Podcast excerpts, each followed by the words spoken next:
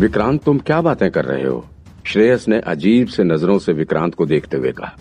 नाले के आसपास के लोगों ने बताया था कि वो पश्चिम दिशा में गया था, और तुम अब पूर्व में उसे ढूँढने जा रहे हो।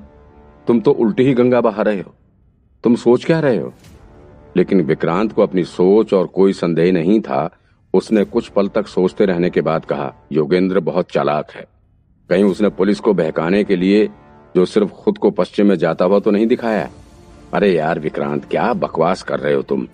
वो एक कंपनी में काम करता है, कोई टेररिस्ट या खूंखार अपराधी नहीं है, और ना ही वो मैन वर्सेस वाइल्ड का बियर गिल्स है, कि इतना दिमाग लगाएगा। यार वो बेचारा अपनी जान बचाता फिर रहा है, फटी पड़ी है उसकी। इतना तो उसका दिमाग भी नहीं चल रहा होगा। विक्रांत ने श्रेयस की सारी बातों को इग्नोर कर दिया। वो फिर से सोच में पड़ गया। आखिर जब योगेंद्र पुलिस से बचकर भाग रहा है तो उसे यहाँ नाले के पास से गुजरने की क्या ज़रूरत थी? जबकि यही नाले के पास उसने अंकिता का मर्डर करके उसकी लाश फेंकी थी। फिर यहाँ उसे दोबारा से वापस आने की क्या ज़रूरत पड़ी? और अगर वो वापस आया भी तो सिर्फ़ नाले के करीब से कहीं गुजर रहा था, या फिर यहाँ के आसपास कहीं छुपने की कोशिश कर रहा था? विक्रांत ने अपनी जेब से फ़ोन निकालकर मैप खोल लिया और उस नाले के आसपास के एरिया को ध्यान से देखने लगा। मैप में देखकर विक्रांत को लगा कि इस नाले के आसपास कई सारी बस्तियाँ और कस्बे बसे हुए थे। नाले की दक्षिण दिशा में, यानी कि जहाँ पर वो इस वक्त वो मौजूद है, ये थोड़ा पहाड़ी एरिया भी है। यहाँ इस एरिया में जो कस्बे हैं, वो थोड़ी दूर दूर हैं। इधर से ही लोनावला का इलाका शुरू होता है। अब अगर योगेंद्र नाले के अगल बगल कहीं छुपने की कोशिश करता है तो यहाँ पहले से ही काफ़ी घनी आबादी वाली बस्ती मौजूद है। और यहाँ छुपना उसके लिए खतरे से खाली नहीं है। और फिर अगर वो पश्चिम दिशा में गया होगा तो वो शहर से बाहर निकलने का रास्ता है। लेकिन उधर से अगर वो शहर से बाहर जाने की कोशिश करेगा तो पैदल चलते चलते उसे काफ़ी वक्त लग जाएगा। कई दिन में वो शहर से बाहर निकल पाएगा। और अगर वो उत्तर दिशा में भागेगा तो उधर साइड भी बस्तियाँ हैं, लेकिन आबादी थोड़ी कम है। वहाँ जाने पर वो पकड़े जाने से तो बच सकता है, लेकिन उस एरिया में वो ज़्यादा दिन तक छुप कर नहीं रह सकता है। और रही बात दक्षिण दिशा की तो वहाँ तो विक्रांत अभी पिछले दो तीन दिन से उसे खोज ही रहा है। यहाँ उसे कोई भी सुराग नहीं मिला है। अब बचा सिर्फ़ पूर्व दिशा, जहाँ पर योगेंद्र को अभी नहीं ढूंढा गया है। विक्रांत ने ध्यान से पूर्व दिशा का मैप देखा तो उसे एहसास हुआ कि इधर से होते हुए भी योगेंद्र मुंबई से बाहर निकलकर लोनावला की तरफ़ निकल सकता है।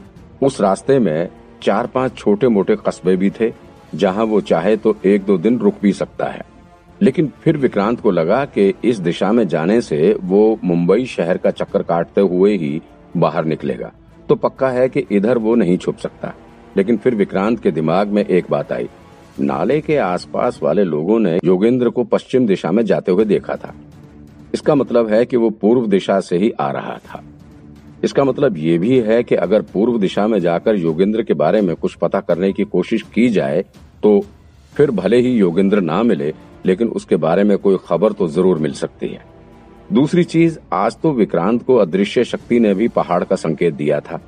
तो क्या पता कि आज वो अपने काम में सफल हो जाए?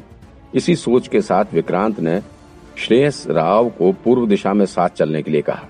लेकिन श्रेयस तो पहले से ही हार मान चुका था। वो अब बिल्कुल भी इस टास्क में काम नहीं करना चाहता था।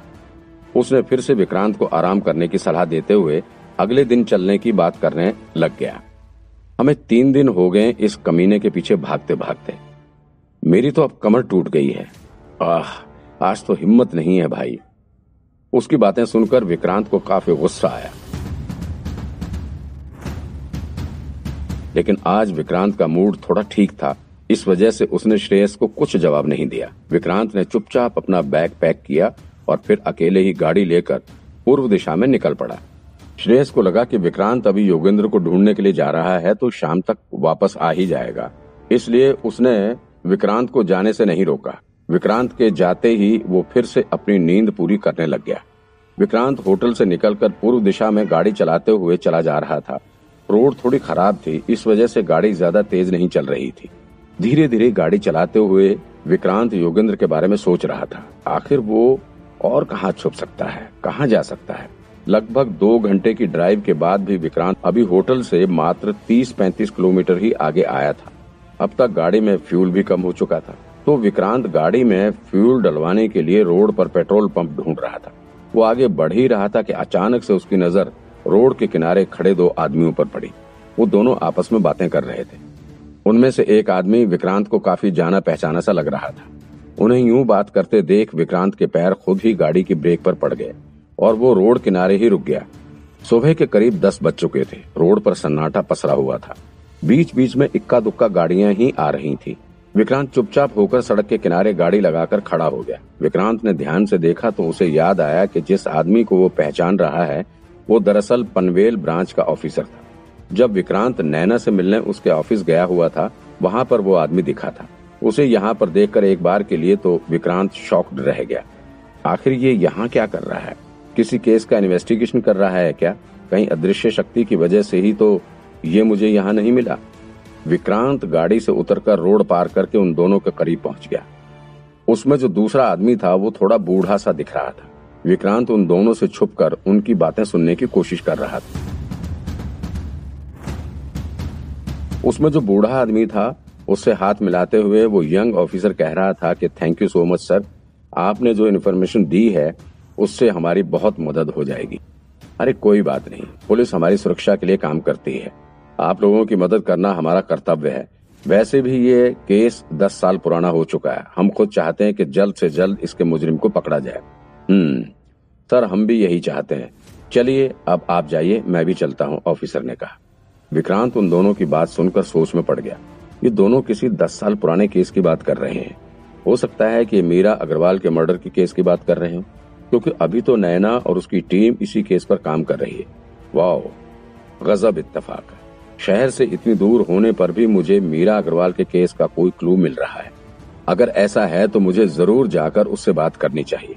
आखिर मैं भी तो उस केस के इन्वेस्टिगेशन टीम का हिस्सा था। इसके बाद वो बूढ़ा रोड किनारे ही बने अपने घर के भीतर चला गया। उसके भीतर जाते ही वो ऑफिसर भी यहाँ से जाने के लिए अपनी कार की तरफ़ बढ़ने लगा। अभी वो कार के करीब पहुँचा ही था कि विक्रांत उसके पीछे भागता हुआ पहुँच गया। हेलो, हे हे। विक्रांत ने उसे बुलाने की कोशिश की। जैसे ही उसने पीछे मुड़कर विक्रांत को देखा, वो थोड़ा घबरा सा गया। तुम तुम यहाँ क्या कर रहे हो? तुम मेरा पीछा कर रहे हो? अरे नहीं यार, यही तो मैं सोच रहा हूँ। तुम अचानक मुझे यहाँ कैसे मिल गए? मैं तो खुद यहाँ किसी दूसरे केस के इन्वेस्टिगेशन के लिए आया था। विक्रांत ने उसे अपनी बातों से कन्विंस करने की कोशिश की, लेकिन उसे विक्रांत की बात पर यकीन नहीं हुआ। उसने विक्रांत को अजीब सी नज़रों से देखते हुए कहा अच्छा ये कोई शहर नहीं है कि आप यहाँ इन्वेस्टिगेट करने आए हैं और इत्तेफाक से मुझसे मिल गए। साफ़ साफ़ बताइए आप मुझसे क्या चाहते हैं? विक्रांत ने भी उसे ज़्यादा परेशान नहीं किया और सीधे ही उसके सामने सारी बात रख दी। मुझे तुमसे कुछ नहीं चाहिए। मैं बस तुमसे ये जानना चाह रहा था कि मीरा अग्रवाल के मर्डर केस का क्या हुआ। नैना मैडम को कुछ सबूत वगैरह मिले? और तुम उस आदमी से क्या बात कर रहे थे?